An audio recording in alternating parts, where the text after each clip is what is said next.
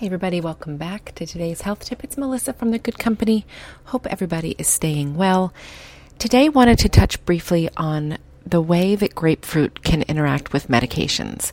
I know we talked about statins on Wednesday. Statins are the drugs that are prescribed to help you control your cholesterol level.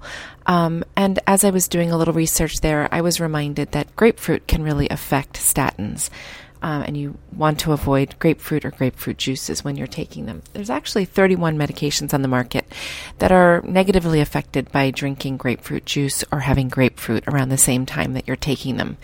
And that is because um, it's affecting the way that a specialized group of proteins are broken down um, by the liver when you're taking medications it's affecting that ability to break them down. So, a lot of times you're getting a stronger medical reaction from those drugs because of the way the grapefruit is affecting uh, the way that that's breaking down. So, it's affecting some cholesterol medicines, like we talked about. Um, Lipitor, Mevacor, Zocor are all affected. Um, and has been shown in one study, it was shown that drinking a glass of grapefruit juice with some of those statin drugs increase the blood level of those drugs by 260%. Right, so you can see why. A lot of times, guys, your medications are going to have a warning label on the side that are going to uh, remind you to avoid taking grapefruit. But I just think it's a great idea to be informed. Um, there's certain blood pr- pressure medications that are affected um, by taking grapefruit. Some heart rhythm medications you can really affect the rhythm of your heart uh, negatively by taking grapefruit juice with some of these medications.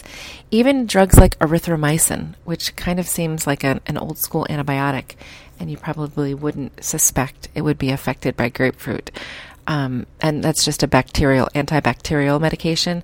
A study comparing grapefruit juice with water in patients taking erythromycin showed that the drugs, uh, the juice increased the drug's blood levels by 84 percent right? So it's good to be informed. I'm going to leave a list in show notes. Um, there's a couple of links. There's an article on Healthline, and there is an article on RX.com that will tell you which medications should be avoided. Just good to go over the list. And, um, you know, anytime you check in with your doctor, always good to bring your medications, go over your medications, and simply ask if there's anything you should be avoiding while taking those medications. Good to be informed.